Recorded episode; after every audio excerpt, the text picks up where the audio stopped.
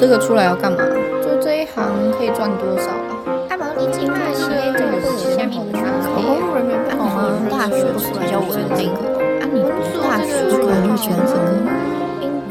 阿里不年轻人大看看的这个。那你读这个出来要干嘛？大学比较稳定。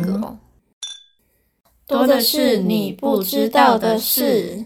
欢迎收听《多的是你不知道的事》，我是主持人诗雨，我是主持人嘉荣。那我们非常荣幸今天邀请到一位特别的来宾云云，可以麻烦你介绍一下自己吗？大家好，我是云云，我是九宇妹仔日常负责人，然后同时也是呃台北市娱乐公关经济职业工会的理事长。你好，欢迎欢迎欢迎！哎，你好你好。那可以先跟听众概述一下你的工作内容吗？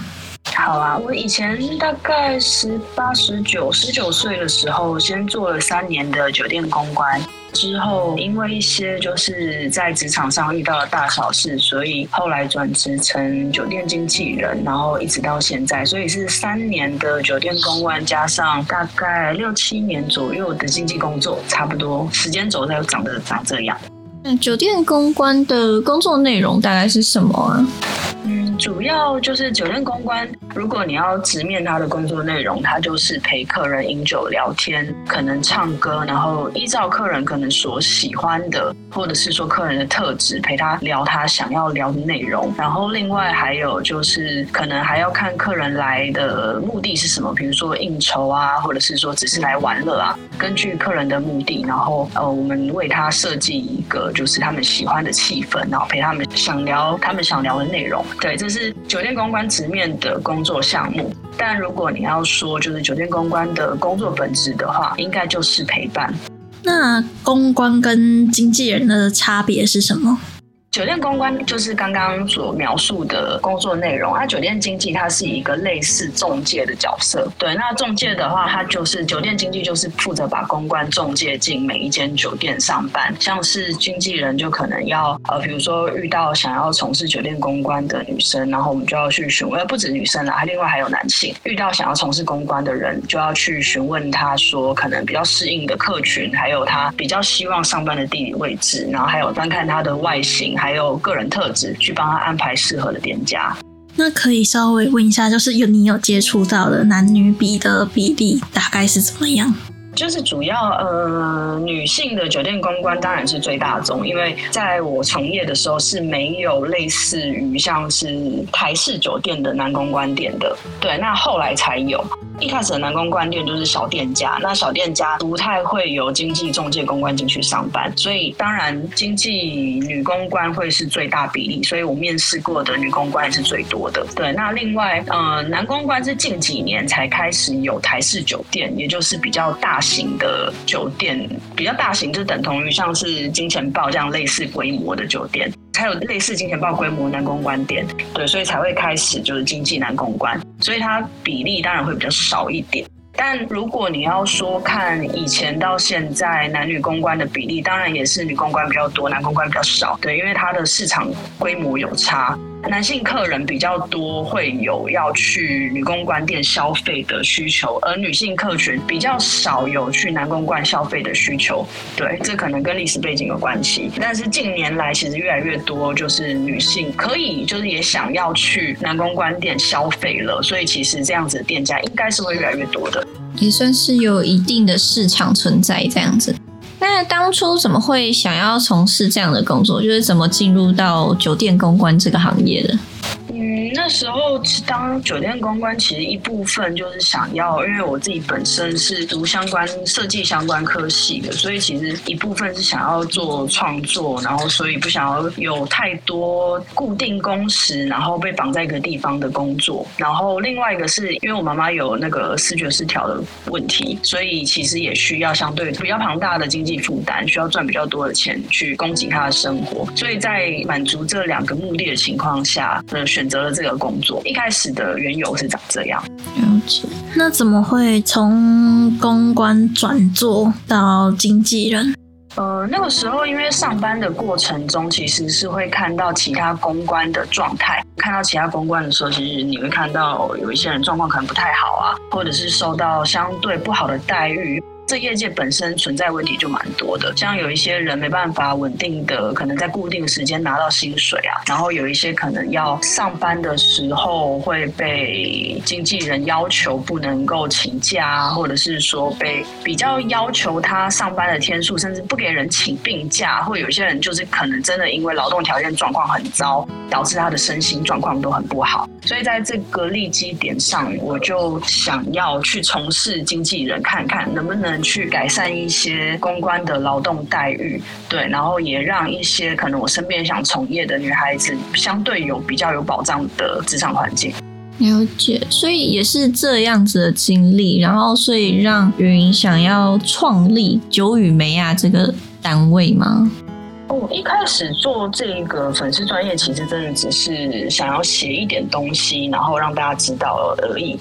那时候工作的时间背景里面比较少人去谈论，就是像是酒店啊、性工作这样的劳动环境，还有他们的文化等等的。不像现在，其实有很多影视作品开始描述这些工作还有故事。那那时候就觉得说，那可以借由这个粉丝专业来告诉大家一些陌生、比较像是大家生活以外平行时空的人事物。所以一开始的目的是这样子。后来是因为种种原因，可能像伙伴越来越多啊，然后做的越来越有绩效，就是很多人就是喜欢我们所办的讲座活动，然后可能像有一些展览的创作，其实发现群众是有兴趣的，而且确实有它的意义在，我们传达的部分理念是成功的，所以才把这个组织所想要达到的目的拓展的越来越多，也跟越来越大。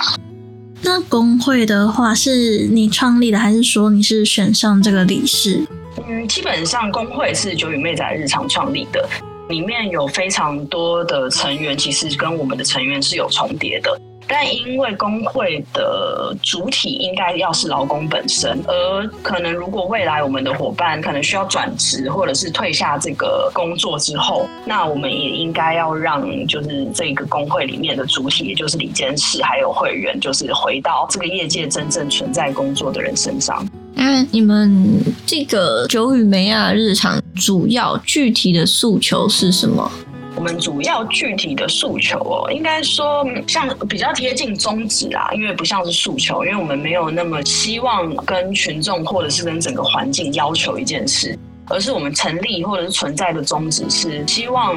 想要入行这个行业的人可以借由我们这个团体更认识这个行业，所以可能小心就是注意避免某一些不必要的风险。然后另外也希望在这个行业里面工作的很辛苦的人，然后很想离开的人，可以借由我们的建议，所以慢慢离开这工作。那也希望就是喜欢这份工作的人，在这个工作里面开心得到成就感的人，可以在这个环境里继续安全的工作。下去，这是我们比较重要的存在的宗旨。嗯，听起来就是保障，然后让群众更加知道这个工作环境这样子。嗯，对对对，就是可是两面啦，因为成立工会的那个面向比较像是对劳工呼吁，那九羽妹仔的面向比较像是对群众呼吁。那因为刚刚讲到都是酒店嘛，那除了酒店之外，还有什么其他的地方会有这样性质的工作者吗？一般要透过什么样的管道才有办法知道，或者说从事其他工作环境的小姐这样？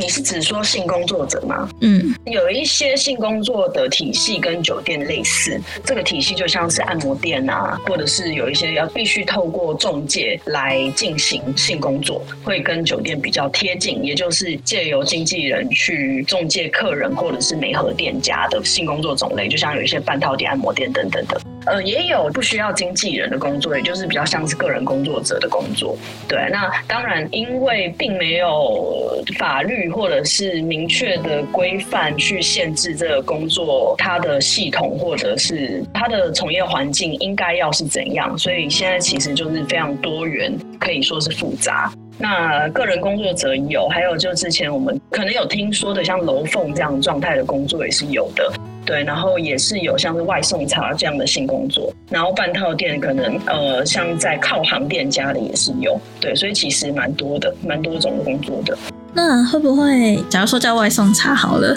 他就是你跟他说要带套，但他就是不想带套，然后反正就是违背一些你跟他之间的约定，那这种情况会怎么处理？我当然个人是没有遇过，因为我自己是酒店经济。对，那如果说是一般业界的公关有提出这样的疑问的话。如果客人说不想带套，那当然就是可能拒绝接这个客人啊，对，就是拒绝掉这件事情就可以了。那如果假设真的有客人要要求不带套，而小姐也觉得 OK 的话，那就变成说他们的口头约定，或者是说两两者知情同意这样状况下发生，那这件事情我们也无权去阻止他。那就是小姐入行之后会不会比较难再去转行做其他的职业这样？这也要看人呢，因为看你从业的目的，还有你个人原生家庭的背景啊，还有个人的经济状况，其实很难说。因为有一些人可能就是来存读书的钱，或者是存创业的钱，那他们存到了，他们就会离开去做他们想做的事。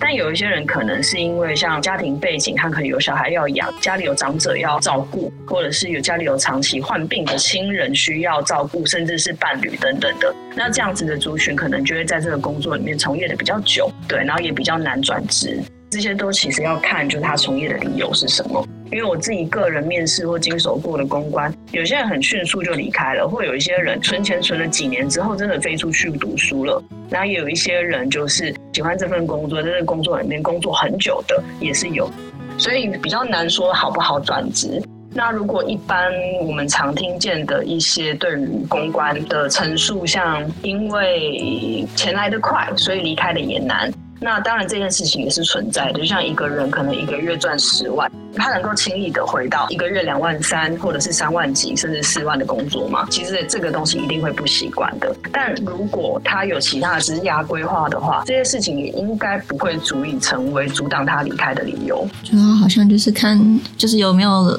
足够明确的目标，对啊，对啊，所以也是有那种就是单纯真的很喜欢这份工作的，有有有这样的一定是有的，因为其实本来就各式各样的事情都会有人喜欢，或有人从里面得到成就感，但是毕竟他职业环境没有那么好，而且他的舆论跟污名又多，所以其实在这个工作里面。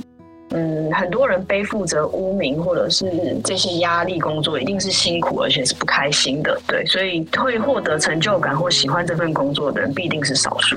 那你觉得台湾社会对性这件事的容忍度大概到什么样的程度？以你自己的看法的话。哦，你是只说性工作的容忍度，还是性这件事情的接受度或看法？先谈谈性工作者好了。对，说对性工作这件事情的接受度嘛，那我觉得接受度一定低呀。对，因为他在亚洲人的观念里，或者是比较传统或保守的观念里，它就是一份不光彩的工作，所以他的接受度一定低。然后再来就是没有一个长期在台湾的社会里，本来对这份工作的规范就不健全。那可能如果要说公娼的话，公娼时期也是有私娼的存在啊。所以当然在了被公娼之后，这个行业里面的体系又会回到混乱的状态。那这样的状态一定会导致这个行行业里面常常会有一些高风险，或者是意外，或者是纠纷或者混乱的状况出现。这样那些东西就是常在社会新闻看到的状况。这些种种的因素加起来，大部分的人一定会不喜欢这份工作。因为刚刚有提到有蛮多因素的，就是对于这份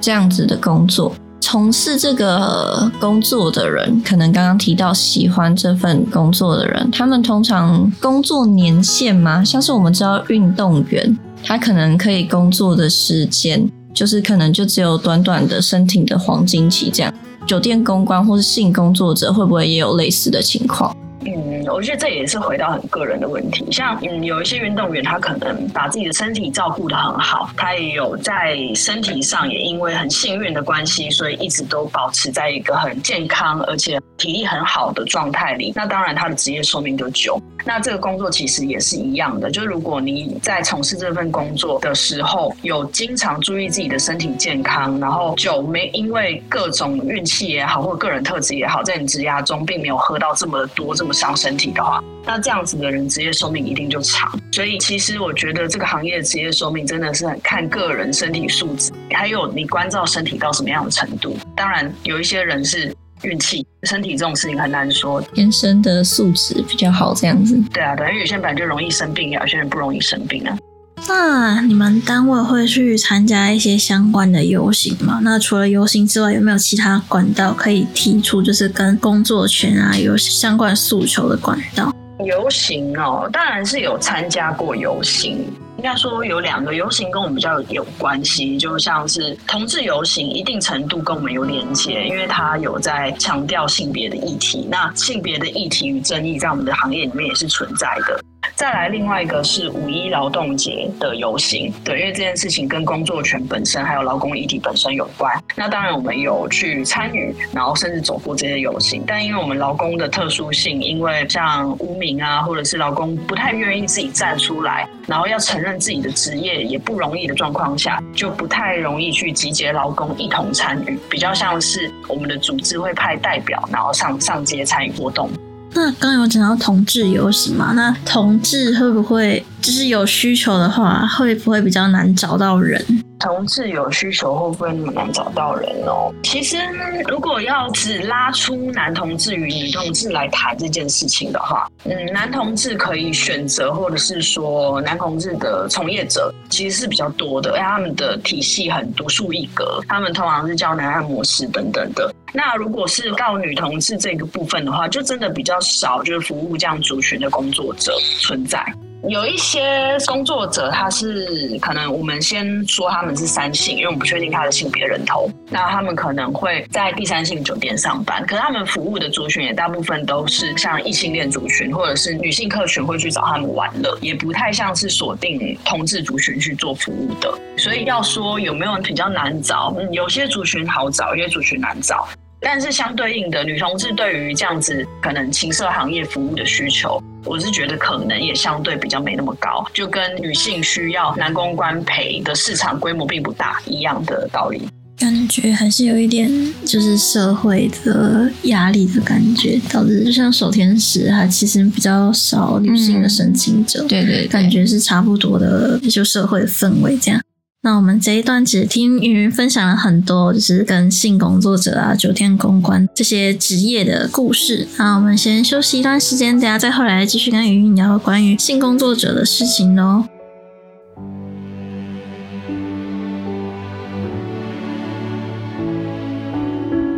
Far has never felt so far away than it does today, my spend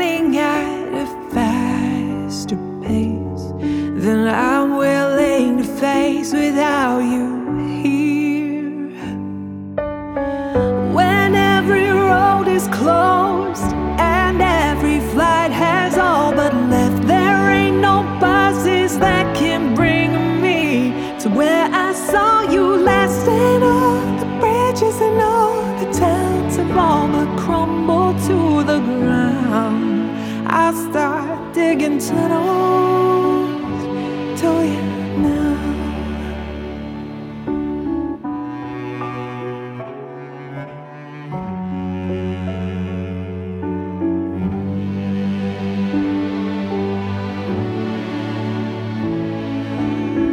I lose my senses like the hands on a clock tower. Every minute's like an hour, every hour's like a day. But there's never been a storm that I couldn't chase, flames I couldn't face,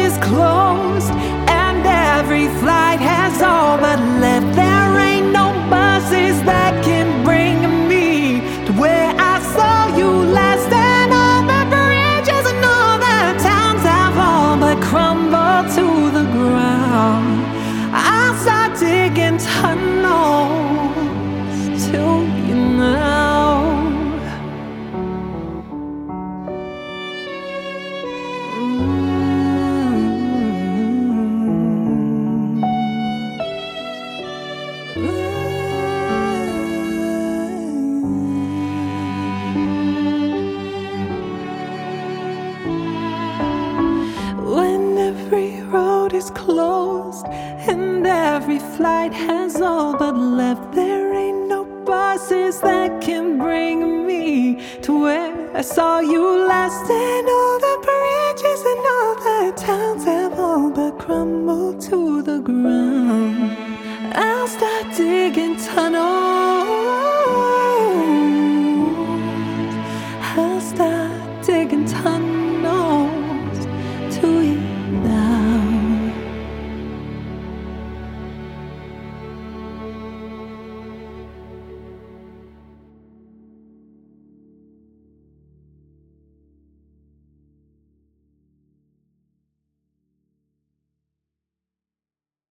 回到节目现场，我是主持人诗雨。我是主持人嘉荣，我们今天的来宾是云云，欢迎云云。Hello Hello，大家好。欢迎。刚刚聊了很多嘛，那想听一下，就是接触了这么多人，有没有什么比较印象深刻的故事可以跟大家分享？印象深刻的故事哦，比较像是对蛮多人印象都很深刻的。应该说每一个公关对我来说都是蛮深刻的角色吧，所以很难去叙述哪一个印象比较深刻。之前像是有遇过几个可能像在业界工作，但是呃男友对他比较可能有一些有家暴的状况发生的公关，这些人的印象会比较深刻，因为可能我之前就有帮一些公关可能逃离就是这些嗯男友。这些男友可能他们的背景比较特殊，就是会非常多的管道可以找到这些人在哪，就是可以拿到一些定位啊，或者是说跟就是黑白两道的关系比较好啊，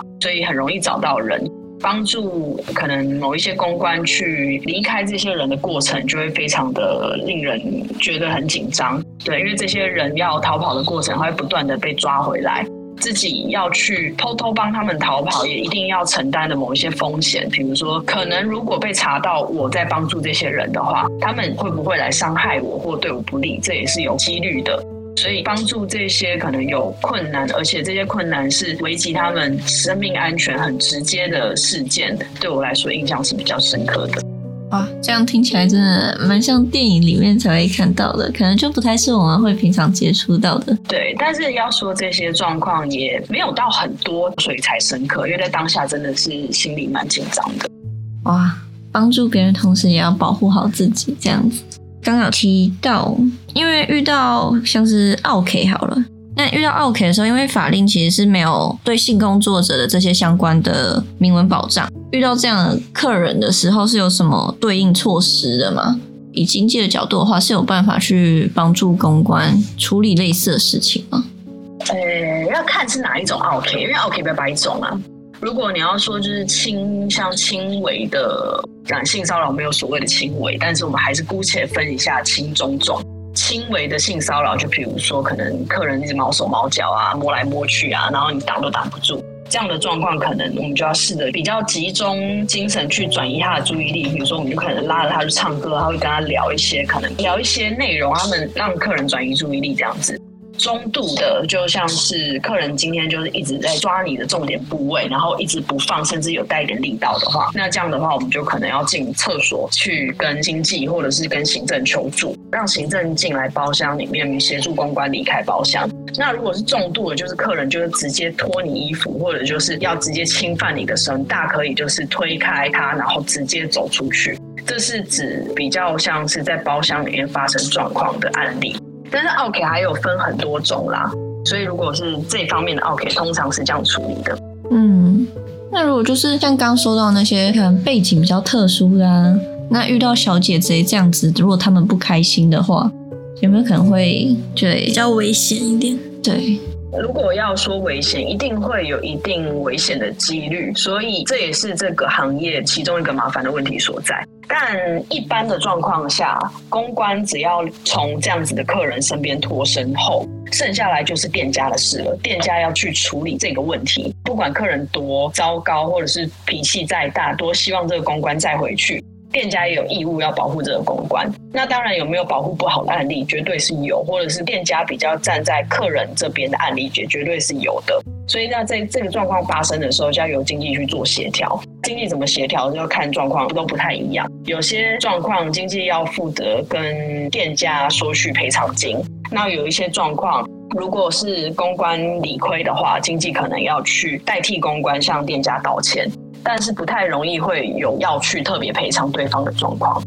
这样听起来的话，经济算是自己开公司，然后旗下有小姐去介绍店家这样子吗？这个其实定义也很模糊，因为现在其实酒店经济并没有被诠释它是一个什么样的工作。有没有经济开公司？有，但是经济需要开公司吗？其实也不一定需要。因为经济是一个看人脉在这个行业生存的角色。店家跟经济配合的状态会比较像是这个经纪人，他可以跟 A、B、C、D、E 酒店都配合。那这个 A、B、C、D、E 酒店，他都可以中介公关进去上班，就会比较像这样。但他经济并不隶属于任何一间酒店，他比较像是自由独立移动在外面的角色。那因为像在酒店里面，那小姐会不会有那种酒水的业绩压力？台式酒店并没有，但是日式酒店可能会有，或者是有一些小型的，像卡拉 OK 可能会有业绩压力，但不一定要看店家的规范是怎么样。因为有一些它不是给压力，而是如果你有创造业绩，他们就会给予奖金；那如果你没有创造业绩，那你就没有。那有一些店家可能是没有创造业绩，你就会一定程度背负着要被罚款的压力。但是这个在台式酒店是不存在的。在台式酒店，基本上就是公关，你有做到台，你有在客人旁边陪伴，这些时间算下来都可以换算成公关的薪水。但是如果客人多点酒或者是多叫菜，这些业绩并不会归到公关身上。嗯，那小姐就是比较多来应征的话，大概会是哪一个年龄层比较多？真的会有越年轻越吃香这种说法吗？其实我觉得不一定耶，因为有一些客人他们其实并不喜欢太年轻的小姐，因为太年轻的小姐他们可能能聊的东西没那么多，然后有一些还比较年轻，志气比较重，所以有一些人就喜欢成熟女生的魅力嘛。那有一些人可能也是喜欢年轻，然后志气比较单纯的女孩子，其实都不太一定。那年龄层的分野的话，其实也跟着这个逻辑一样，就是不太一定。每一个年龄层的女生，或者每一个公关的特质都不一样，所以每一个人都有自己的市场。有没有一个门槛在？这一定是有。比如说，现在要进入台式酒店，因为台式酒店有分好几种嘛，就是礼服店、制服店跟便服店。那每一种店家，它对于外貌要求的门槛都不一样。可是外貌要求的门槛，它有没有一个比较明文的限制？其实是没有的，其实就是用视觉，就是你用肉眼去看他的身材比例能不能符合，就是 OK，就是基本上坐在人旁边会让人家觉得赏心悦目，然后好看，会不会有一定的族群去喜爱这样的人？那这样子的条件如果符合店家本身肉眼观看的门槛的话，那这样的女孩子就可以进去酒店上班。那因为像你刚刚说，在做公关的时候，可能会看到其他公关遇到一些问题。那在你转做到经纪人之后，你觉得这些问题有没有稍微的被改善？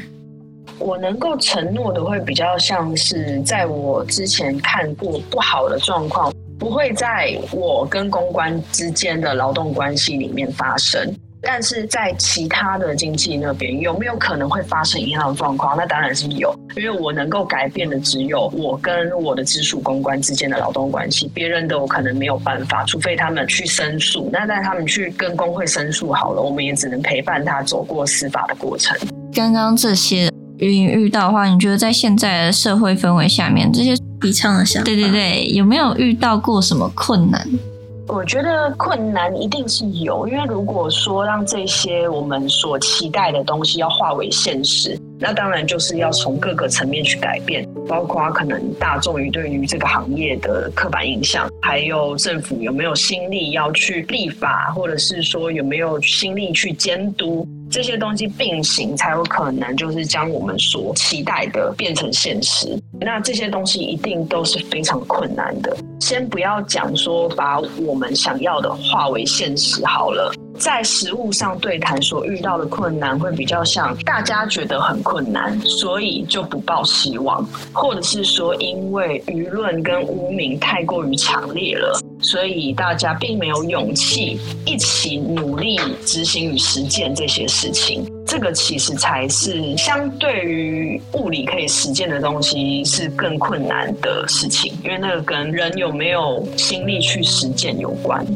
那你觉得目前政府有没有什么做法可以去更进一步的去除大众对性的污名化？我觉得，因为性的污名在人们心里是根深蒂固的。那根深蒂固这件事情，真的要借由教育潜移默化去改变，这件事情是漫长的。而且，到底改变到什么样的程度才是去污名，这件事情也是可以讨论的。对，然后另外一个部分是，如果要实际的改变劳动环境，这些必定要由立法与监督来改善这件事情。所以，其实要改善污名跟改善环境这些事情是需要不一样的做法，时间也必须不同。如果说要实际行动来立法与监督，这些立法人是谁，监督人是谁，那是不是真的符合劳动者需要的条件？这些事情也是重要的。所以，其实需要改善的面向，然后政府需要施力的面向，其实是蛮多方面的。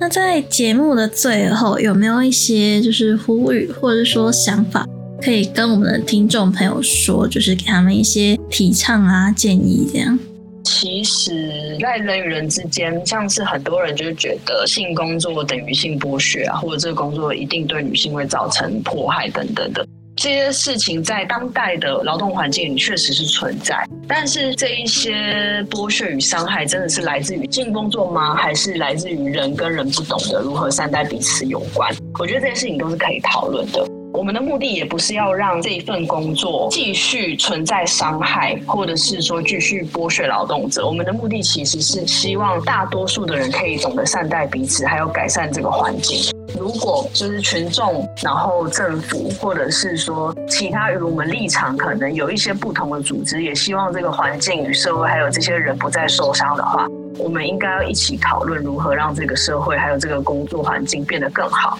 而不是彼此站在对立面，然后敌视各个组织或者是各个组织的立场。对，因为其实我们最常遇到的冲撞都是我们提倡这个工作必须要变得更好，或者是说劳动环境应该要被改善。但有一些组织的立场是希望这个工作消失不存在。其实我想要表达的是说，其实我们都是希望不要有人受伤，所以其实很多思想跟价值观都是可以与时并进的做讨论的。